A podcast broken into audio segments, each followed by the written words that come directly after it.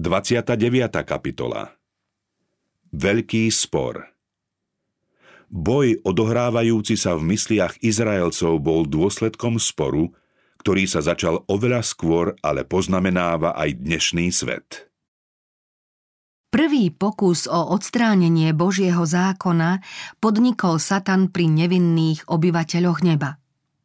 Na určitý čas sa zdalo, že mal úspech – Zviedol značný počet anielov, no jeho zdanlivé víťazstvo sa skončilo porážkou. Boli odlúčení od Boha a vykázaní z neba. Keď sa tento boj obnovil na zemi, Satan v ňom opäť zdanlivo zvíťazil. Človek zhrešil a stal sa jeho korisťou a celé ľudstvo sa dostalo pod nadvládu tohto hlavného odbojníka. Zdalo sa, že satanovi už nič nestojí v ceste, aby mohol založiť vlastné nezávislé kráľovstvo a postaviť sa proti autorite Boha a jeho syna. Plán spasenia však umožnil človekovi obnovenie súladu s Bohom cestou poslušnosti Božiemu zákonu s výhľadom konečného vyslobodenia ľudí i celej zeme z moci pôvodcu všetkého zla. Satan bol opäť porazený. Znova sa však uchýlil k podvodu v nádeji, že svoju porážku zmení na víťazstvo. V snahe podnietiť padlé ľudstvo k vzbure, začal mu navrávať, že Boh je nespravodlivý, lebo dopustil, aby človek prestúpil jeho zákon. Tento zákerný zvodca vyhlasoval – Prečo Boh, ktorý predvída následky, skúša človeka tým, že mu dovolí zhrešiť a necháva ho za to trpieť. Adamovi potomkovia zabudli na Božie neskonalé milosrdenstvo a na jedinečnú obeď, ktorú podstúpil kráľ neba pre ich vzburu, uverili na šepkávaniu a reptali proti jedinej bytosti, ktorá ich mohla zachrániť pred satanovou zhubnou mocou. Tisíce ľudí aj dnes trúfalo brojí proti Bohu. Nechápu, že zbaviť človeka slobodnej vôle by znamenalo olúpiť ho o dôstojnosť rozumovej bytosti a urobiť z neho obyčajný stroj. Boh nikomu nevnúcuje svoju vôľu. Človek bol stvorený ako slobodná bytosť. Aj on však podlieha skúške poslušnosti ako ostatní nebešťania. Nikdy však nie je v takej situácii, aby sa musel podriadiť zlu – Boh nedopúšťa na človeka pokušenie či skúšku, v ktorej by nemohol obstáť. Boh sa o človeka všemožne stará, aby v boji so satanom nemusel podľahnúť. Len čo sa ľudia na zemi rozmnožili, takmer všetci sa pripojili k vzbúre proti Bohu. Znova sa zdalo, že Satan zvíťazil. Všemohúci však opäť zamedzil rozmach neprávosti a potopou zbavil zem mravnej nečistoty. Prorok hovorí, keď tvoje súdy dopadnú na zem, obyvatelia sveta sa učia spravodlivosti. Bezbožný sa nenaučí spravodlivosti. Nevidí velebnosť hospodinovu. Tak to bolo po potope. Obyvatelia zeme boli uchránení pred božími súdmi a nanovo sa začali búriť proti Bohu. Svet dvakrát pošliapal zmluvu s Bohom a jeho zákony. Ako ľudia pred potopou, tak neskôr aj Noachovo potomstvo zavrhli Božiu moc. Hospodin potom uzavrel zmluvu s Abrahámom a vyvolil si ľud, ktorý mal byť strážcom jeho zákona. Čoskoro však Satan začal pripravovať úklady vyvolenému národu v snahe zviesť ho a zničiť. Zvádzal Izraelcov, aby uzatvárali manželstvá s pohanmi a uctievali ich modly – Jozef však zostal verný Bohu a jeho oddanosť svedčila o úprimnej viere. Závisť, ktorú Satan podnietil v Jozefových bratoch, spôsobila, že ho predali do pohanskej zeme za otroka. Božím riadením sa Jozef práve preto stal známym mužom Egypta. Ako v dome Potifarovom aj vo vezení získaval potrebné poznanie a výcvik. V Božej bázni sa pripravoval na svoje vznešené postavenie prvého ministra Egypta. Z faraónovho paláca sa šíril jeho požehnaný vplyv po celej krajine a tým sa doširoka roznieslo aj poznanie Boha. V Egypte vzrástol aj počet Izraelcov a rozhojnilo sa ich bohatstvo. Tí, čo boli Bohu verní, mali na egyptianov značný vplyv. Modlársky kňazi sa veľmi vyľakali, keď poznali, že nové náboženstvo je obľúbené. Satan ich zviedol k nenávisti voči Bohu a umienil si, že toto svetlo zhasí. Keďže výchova dediča trónu bola zverená kňazom, povahu budúceho panovníka ovládal rozhodný odpor k Bohu, čo malo za následok, že Izraelci boli utláčaní a kruto sa s nimi zaobchádzalo. 40 rokov po Mojžišovom úteku z Egypta sa zdalo, že v krajine zvíťazilo modlárstvo. Nádeje Izraelcov každým rokom slabli. Kráľ i ľud sa vysmievali izraelskému bohu. Ich opovážlivosť sa stupňovala a vyvrcholila v osobe faraóna, ku ktorému prišiel so svojou žiadosťou Mojžiš. Keď vodca Izraelcov predstúpil pred vládcu s posolstvom od hospodina, boha Izraela, ten mu odpovedal Kto je hospodin, aby som poslúchal jeho slovo? Hospodina nepoznám. Faraónova odpoveď však neznamenala, že by o pravom Bohu nič nevedel. Bola skôr prejavom sebaistého vzdoru proti Božej moci. Jeho neochota poslúchnuť Boží príkaz pramenila od začiatku až do konca z nenávisti a vzdoru, nie z nevedomosti. Aj keď egyptiania dlho odmietali poznanie Boha, hospodin im poskytol dosť príležitostí na pokánie. Za Jozefa bol Egypt útočiskom pre Izraelcov, ktorí uctievali Boha za preukázanú láskavosť. Potom hospodin, ten trpezlivý, dobrotivý a milosrdný boh, zoslal na Egypt rany. Po každej z nich mali egyptiania dosť času na premýšľanie. Títo modlári, ktorých trestalo práve to, čo uctievali, sa presvedčili o Božej moci a kto z nich chcel, mohol sa pokoriť pred Bohom a uniknúť jeho ranám. Kráľová modloslužba a jeho zatvrdilosť dopomohli vlastne k tomu, že poznanie Boha sa rozšírilo a mnohých egyptianov priviedlo k uctievaniu pravého Boha. Práve preto, že Izraelci mali sklon miešať sa s pohanmi a napodobňovať ich modloslužbu, Boh ich zaviedol do Egypta, kde Jozef mal veľký vplyv a kde sa im naskytli priaznivé podmienky, aby zostali odlišným národom. Ohavné egyptské modlárstvo a krutý útlak, ktorému boli v posledných rokoch Izraelci vystavení, mali v nich vyvolať odpor voči modloslužbe a priviesť ich k hľadaniu útočiska v Bohu svojich otcov. Túto Božiu prozreteľnosť využil Satan pre svoj zámer, aby myseľ Izraelcov natoľko zatemnil, že si osvojili zvyklosti pohanských pánov. Keďže egyptiania poverčivo uctievali domáce zvieratá, Židia nesmeli po celý čas svojej poroby prinášať obete. Preto postupne strácali zo zreteľa tú veľkú obeť, ktorá predstavovala Božieho syna, čím aj ich viera slabla. Keď potom prišiel čas vyslobodenia Izraela, proti Božím zámerom sa postavil Satan – Umienil si, že tento vyše dvojmiliónový národ udrží v nevedomosti a v povere. Ľud, ktorému Boh slúbil požehnanie, ktorý chcel početne rozhojniť, urobiť ho mocným národom a strážcom Božieho zákona, aby svet mohol poznať Božiu vôľu, tento národ chcel Satan udržať v nevedomosti a v porobe, aby mu nakoniec z pamäti vymazal spomienku na Boha. Keď Mojžiš pred faraónom robil divy, Satan sa pokúšal mariť ich účinky v snahe zabrániť faraónovi, aby uznal Božiu prevahu a poslúchol Boží príkaz. Nepriateľ vynaložil všetko úsilie, aby napodobnil Božie dielo a zmaril zámer Božej vôle. Jeho snahy boli však márne.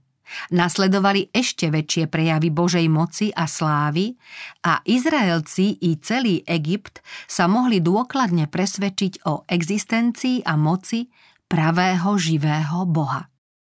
Boh vyslobodil Izraelcov za veľkolepých prejavov svojej moci, pričom odsúdil všetky egyptské božstvá.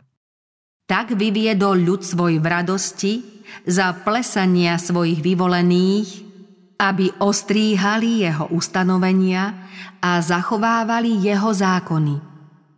Vyviedol ich z aby ich mohol zaviesť do dobrej krajiny, ktorú im prozreteľne pripravil ako útočisko pred nepriateľmi, kde budú pod jeho ochranou ako v tôni krídel. Privedie ich k sebe, aby ich mohol objať svojimi väčšnými ramenami. Za prejavy svojej dobrotivosti a milosrdenstva očakával, že okrem neho nebudú mať iných bohov a že jeho meno budú vzývať a velebiť po celom svete. Mnohí Izraelci v egyptskom otroctve do značnej miery zabudli na Boží zákon a Božie predpisy si zamieniali s pohanskými zvykmi a tradíciami. Boh ich zaviedol k Sinaju a tam im osobne oznámil svoj zákon.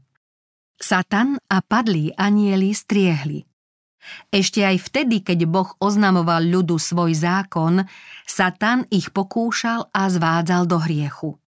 Chcel ich ako Bohom vyvolený národ pred celým nebom strhnúť na svoju stranu. Izraelcov zvádzal k modloslužbe, čím chcel zmariť účinok pravej bohoslužby. Veď ako sa môže človek povzniesť, keď uctieva to, čo je len na jeho človečej úrovni a čo je výtvor jeho vlastných rúk. Keby sa satanovi podarilo človeka natoľko zaslepiť, že by nevidel majestát, moc ani slávu väčšného Boha, aby si ho potom musel spodobovať rytinou, alebo si ho predstavovať ako zviera, napríklad ako hada, a keby sa mu ho podarilo natoľko otupiť, že by si neuvedomoval svoj vzťah k Bohu, ktorý ho stvoril na svoj obraz, a začal by sa klaňať nezmyselným, bezduchým predmetom, potom by cesta k hriešnej neviazanosti bola otvorená a v človekovi by sa napokon rozpútali všetky zhubné vášne. Vtedy by ho Satan celkom ovládal. Pod Sinajom začal Satan uskutočňovať svoje zámery na odstránenie Božieho zákona. Bolo to vlastne len pokračovanie toho, čo začal už v nebi. Počas celých 40 dní Mojžišovho spoločenstva s Bohom Satan usilovne zasieval pochybnosti a podnecoval ľud k vzbure a k sprenevere voči Bohu. Keď hospodin vydal zákon, ktorý mal Mojžiš odovzdať Božiemu ľudu, s ktorým hospodin uzavrel zmluvu, Izraelci sa spreneverili svojmu Bohu a žiadali si zlatých bohov. Keď sa Mojžiš vrátil z prostredia Božej slávy a doniesol príkazy zákona, ktoré sa Izraelci zaviazali poslúchať, našiel ich, ako sa klaňajú sošnej podobe zhotovenej zo zlata, ako ju uctievajú a nedbajú na Božie prikázania. Satan zviedol Izraelcov k tejto trúfalo rúhavej urážke hospodina, pretože ich chcel strhnúť do záhuby, lebo sa celkom zvrhli a zabudli na svoje výnimočné postavenie a požehnanie, ktoré im ponúkol Boh, ako aj na svoje opätovné slávnostné sľuby vernosti. Tak hodlal Satan docieliť vyhubenie zasľúbeného Abrahámovho semena, ktoré malo strážiť poznanie živého Boha. Z neho mal totiž nakoniec výjsť Kristus, semeno, ktoré nad Satanom zvíťazí. Veľký boží odporca chcel zničiť Izrael a tým zmariť boží úmysel, ale znova bol porazený. Izraelský národ nebol zničený, aj keď sa dopustil hriechu. Tí, čo sa pridali k satanovi a tvrdošíne pri ňom zotrvávali, boli vyhubení. Tým však, čo sa pokorne kajali, bolo odpustené. Dejiny tohto hriechu sú trvalým svedectvom o povahe modlárstva i jeho potrestaní, no súčasne aj svedectvom o veľkej Božej zhovievavosti a o neskonalom Božom milosrdenstve. Celý vesmír sledoval udalosti pri Sinaji a videl rozdiel medzi Božou vládou a satanovým panstvom. Bezhriešní nebešťania boli svetkami následkov satanovho odpadnutia a uvedomovali si, akú vládu chcel zaviesť v nebi, keby mu to bolo dovolené. Pamätník stvorenia Satan zvádza ľudí k prestupovaniu druhého Božieho prikázania, čím chce znížiť ich predstavu o Bohu. Zvádza ich k prestupovaniu štvrtého prikázania, aby na Boha celkom zabudli. Boh sa dožaduje úcty a cti pred všetkými pohanskými božstvami, lebo je stvoriteľom a jemu vďačia všetky bytosti za svoju existenciu. Tak toto opisuje Biblia. Prorok Jeremiáš hovorí Ale hospodin je pravý Boh, on je živý Boh a večný kráľ. On stvoril svojou silou zem, múdrosťou svojou postavil svet a svojou dômyselnosťou rozopel nebesá. Bohovia, ktorí nevytvorili nebo ani zem, stratia sa zo zeme a spod neba. Teraz je každý človek hlúpy a nechápavý. Každý zlievač vyšiel na hambu pre modlu, lebo odliadky jeho sú len klamom a dychu v nich nieto. Ničotou sú a dielom na posmech. Zhynú, keď príde čas ich trestu. Podiel Jákobov nie im je podobný, lebo on je tvorcom všetkého. Sobota ako pamiatka Božej stvoriteľskej moci pripomína stvoriteľa ako tvorcu neba i zeme. Je stálym svedectvom o jeho existencii a pripomienkou jeho majestátu, múdrosti a lásky. Keby sa bola sobota vždy patrične svetila, nebolo by nevercov ani modlárov. Zachovávanie soboty, ktoré má svoj pôvod v raji, je také staré ako sám svet – Sobotu zachovávali všetci patriarchovia od stvorenia sveta. Egyptskí dozorcovia nedovolili zotročeným Izraelcom zachovávať sobotu. Preto do značnej miery stratili vedomie o jej posvetnosti.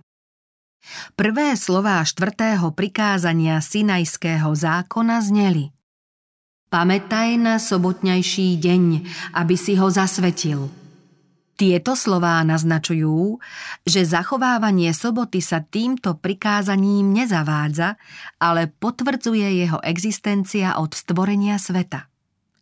Satan sa v snahe vymaniť Boha z mysle ľudí usiloval o zrušenie tohto významného pamätníka. Keby sa mu podarilo zaslepiť ľudí natoľko, že by na svojho stvoriteľa zabudli, potom by neodolali moci zla a ľahko by sa stali jeho korisťou. Ďalšie útoky Satan ako nepriateľ Božieho zákona bojuje proti každému prikázaniu desatora. S veľkou zásadou lásky a vernosti Bohu, Otcovi všetkých, úzko súvisí zásada detinskej lásky a poslušnosti. Pohrdanie rodičovskou autoritou súvisí s pohrdaním Božou autoritou. Preto Satan zvádza ľudí k znevažovaniu záväznosti 5. prikázania. Pohanské národy zanedbávali toto prikázanie. V mnohých národoch deti opúšťali svojich rodičov alebo ich aj zabíjali, keď sa pre vysoký vek sami už nemohli postarať o seba. S matkou sa v niektorých rodinách zaobchádzalo krajne neúctivo. Po manželovej smrti sa musela podriadiť príkazu staršieho syna. Mojžiš prikázal deťom zachovávať poslušnosť voči rodičom. Keď sa však Izraelci od Boha odvrátili, s ostatnými prikázaniami prestali zachovávať aj piaté prikázanie. Satan bol vrah od počiatku. Len čo získal moc nad ľuďmi, podnecoval ich k vzájomnej nenávisti, vraždeniu a predovšetkým k odboju voči Božej moci. Porušovanie šiestého prikázania urobil súčasťou svojho náboženstva. Zvráteným chápaním Božej povahy zvádzal pohanské národy k názoru, že priazeň Bohov si možno získať prinášaním ľudských obetí. S modloslužbou súvisia tie najzvrhlejšie krutosti. Pri jednom z takých krutých obradov museli deti pred modlami prechádzať cez oheň. Ak niektoré dieťa prešlo bez úhony, verili, že ich obeď bola prijatá. Nazdávali sa, že také dieťa má zvláštnu priazeň bohov, obdarúvali ho a po celý život si ho ctili. Taký človek nemohol byť potrestaný ani za najťažší zločin. Ak však oheň dieťa popálil, jeho osud bol spečatený. Ľudia verili, že hnev bohov zmiernia smrťou dieťaťa a potom ho ponúknú ako obeď. Podobné ohavnosti sa v čase veľkého odpadnutia čiastočne rozšírili aj medzi Izraelcami. V mene náboženstva sa prestupovalo aj siedme prikázanie. K pohanskej modloslužbe patrili najbezúzdnejšie a najuhavnejšie obrady. V predstavách ľudí boli sami bohovia nečistí a ich ctitelia sa oddávali nízkym vášňam. Šírili sa neresti a náboženské slávnosti sa vyznačovali všeobecnými verejnými ohavnosťami. Mnohoženstvo má svoj počiatok už v rannom období ľudstva. Bol to jeden z hriechov, ktoré na predpotopný svet privolávali Boží trest. Po potope sa mnohoženstvo nanovo rozšírilo. Satanovo úsilie bolo zákerne premyslené. Zvrátiť manželské zriadenie, oslabiť jeho záväzky a uvoľniť jeho posvetnosť. Satan už horšie nemohol znetvoriť Boží obraz v človekovi a do Korán otvoriť dvere hriechu a neresti. Výťazstvo Satan sa od začiatku veľkého sporu usiloval nahovoriť ľuďom, že Božia povaha je celkom iná a vyvolať v nich vzburu proti Božiemu zákonu. Zdalo sa, že jeho dielo je korunované úspechom. Mnohí uverili satanovbu podvodu a postavili sa proti Bohu. Božie zámery sa však uskutočňujú aj napriek pôsobeniu zla. Boh zjavuje všetkým rozumovým bytostiam svoju spravodlivosť a zhovievavosť. Pod vplyvom satana a jeho zvodov hreší celé ľudstvo proti Božiemu zákonu, ale obeťou Božieho syna sa otvorila cesta, ktorou sa ľudstvo môže vrátiť späť k Bohu. Kristova milosť umožňuje, aby ľudia poslúchali otcové zákony. Boh si v každom čase i v období odpadnutia a vzbury vyberá svojich verných, čo v srdci nosia jeho zákon. Satan podvodne zviedol mnohých anielov. Dosiaľ pokračuje vo svojom diele medzi ľuďmi na zemi a tak to bude až do konca. Keby otvorene priznal, že bojuje proti Bohu, ľudia by boli obozretní. Satan sa však maskuje. Pravdu mieša s bludom.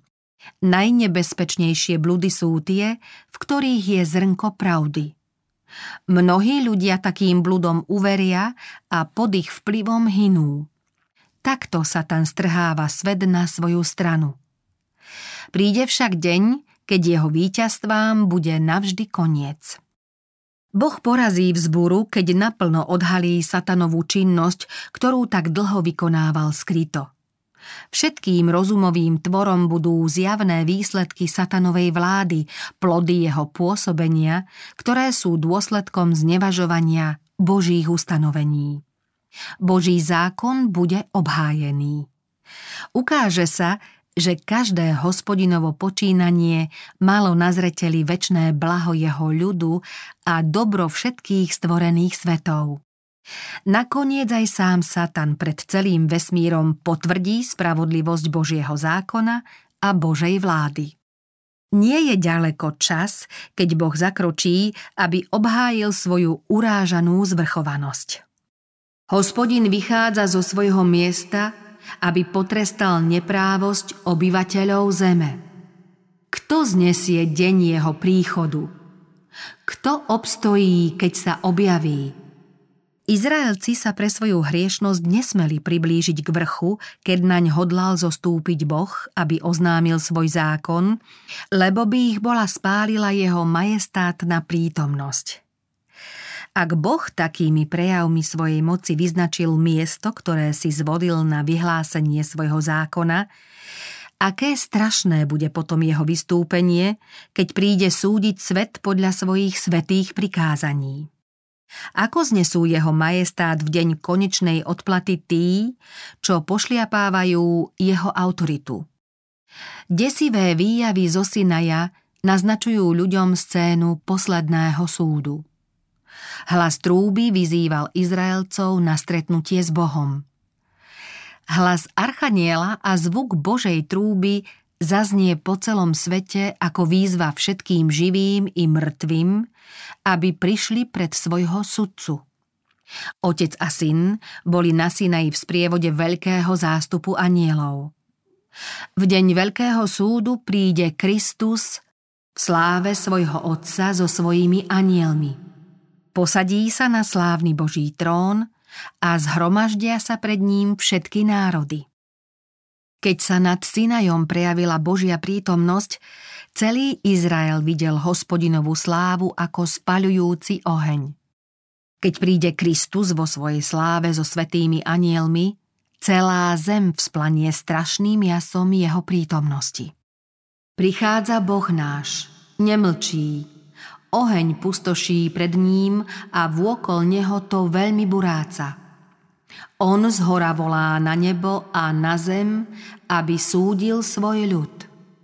Predchádzať ho bude ohnivý prúd, ktorý svojou žiarou rozstaví prvky zeme a spáli všetko, čo je na nej.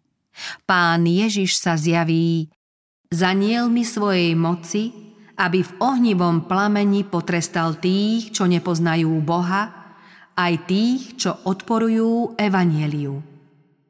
Od stvorenia človeka nebolo vidieť takú zjavnú Božiu moc, akej svetkom bol Sinaj pri vyhlásení zákona.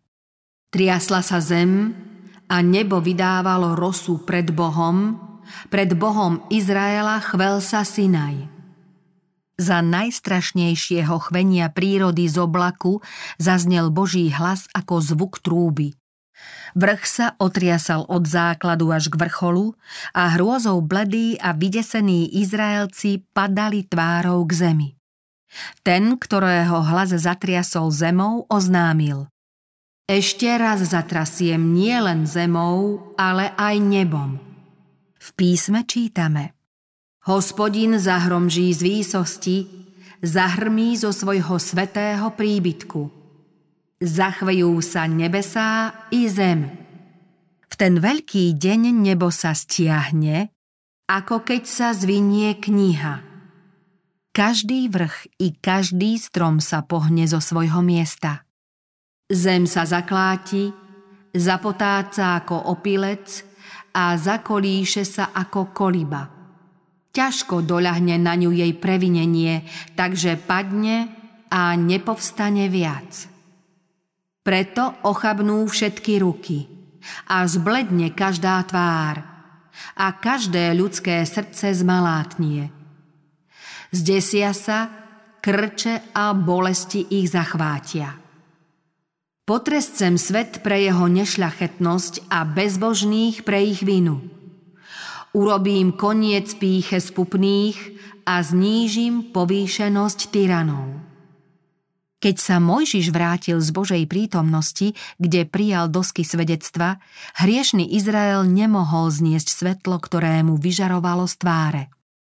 O to menej budú môcť hriešnici pohliadnúť do tváre Božieho Syna, keď sa zjaví v sláve svojho Otca v sprievode všetkých nebešťanov, aby súdil priestupníkov svojho zákona a tých, čo odmietajú jeho ponuku zmierenia. Tí, čo nedbajú na Boží zákon a znevažujú Kristovu krv, králi zeme i veľmoži a vojvodcovia, boháči a mocní sa skryjú v jaskyniach a horských bralách a vyzvú vrchy a skaly. Padnite na nás, skryte nás pred tvárou sediaceho na tróne a pred baránkovým hnevom, lebo prišiel veľký deň ich hnevu a kto bude môcť obstáť? V ten deň človek zahodí krtom a netopierom svojich strieborných bôžikov i svojich zlatých bôžikov, ktoré zhotovil, aby sa im klaňal, aby vliezol do skalných trhlín a do bralných roklín z hrôzy pred hospodinom a pred jasom jeho veleby, keď povstane, aby otriasol zemou. Potom bude zrejmé, že satanovú vzburu proti Bohu ukončí jeho vlastná záhuba. Zahynú s ním všetci jeho nasledovníci. Satan ľuďom navrával, že prestúpenie prinesie mnoho dobrého. Nakoniec sa však ukáže, že mzdou hriechu je smrť. Prichádza deň horiaci ako pec. Vtedy sa stanú všetci spupní a všetci, ktorí páchajú bezbožnosť slamou a prichádzajúci deň ich spáli – vraví hospodin mocností. Nezanechá koreňa ani vetvy. Satan, koreň každého hriechu, i všetci, čo pášu zlo a sú jeho ratolesťami, zahynú. Skončí sa hriech so všetkým utrpením a záhubou, ktorú spôsobil. Žalmista hovorí Karhal si pohanou a bezbožného si zahubil, na večné veky si vytrel ich meno. Nepriateľom je koniec, troskami sú na večnosť. Božie deti sa však pri Božom súde nemusia báť. Hospodin je svojmu ľudu útočiskom a pevnosťou pre Izraelcov. Deň, ktorý bude priestupníkom Božieho zákona dňom hrôzy a záhuby, poslušným bude nevýslovnou radosťou plnou slávy. Hospodin hovorí Zhromaždite ku mne mojich zbožných, čo uzavreli so mnou zmluvu pri obeti. Nebesá budú hlásať jeho spravodlivosť, lebo sám Boh je sudcom. Potom zase uvidíte rozdiel medzi spravodlivým a bezbožným, medzi tým, kto Bohu slúži a tým, kto mu neslúži. Čujte ma, vy, ktorí poznáte spásu, ľud, ktorý v srdci nosí moju náuku. Beriem ti z rúk čašu omámenia a kalich môjho hnevu. Nebudeš ho už viac piť. Ja, ja som vaším tešiteľom. Lebo keby sa aj vrchy pohli a pahorky sa klátili, moja milosť sa nepohne od teba – ani moja zmluva pokoja sa neskláti, hovorí hospodin, ktorý sa zmilúva nad tebou. Výsledkom slávneho plánu vykúpenia bude návrat sveta do náručia Božej milosti. Všetko, čo hriech zmaril, bude obnovené. Vykúpený bude nielen človek, ale aj zem, aby sa stala väčným príbytkom poslušných. 6 tisíc rokov bojuje Satan, aby sa zem stala jeho trvalým vlastníctvom. Splní sa pôvodný boží stvoriteľský zámer. Svetí Najvyššieho dostanú kráľovstvo a udržia kráľovstvo na väčnosť, na väčné veky. Od slnka východu až po západ bude pochválené meno hospodinovo. V ten deň bude hospodin jediný a jeho meno jediné. Hospodin bude kráľom nad celou zemou. V písme čítame Hospodine, naveky pevne stojí v nebesiach Tvoje slovo. Jeho všetky rozkazy sú hodnoverné, na večné veky upevnené pravdivo a správne. Sveté ustanovenia, ktoré Satan nenávidí a chce ich odstrániť, bude ctiť celý očistený vesmír. Lebo ako zem vyháňa svoje výhonky a ako záhrada dáva vzklíčiť svojmu osivu, tak hospodin dá vyrásť spáse i chvále pred všetkými národmi.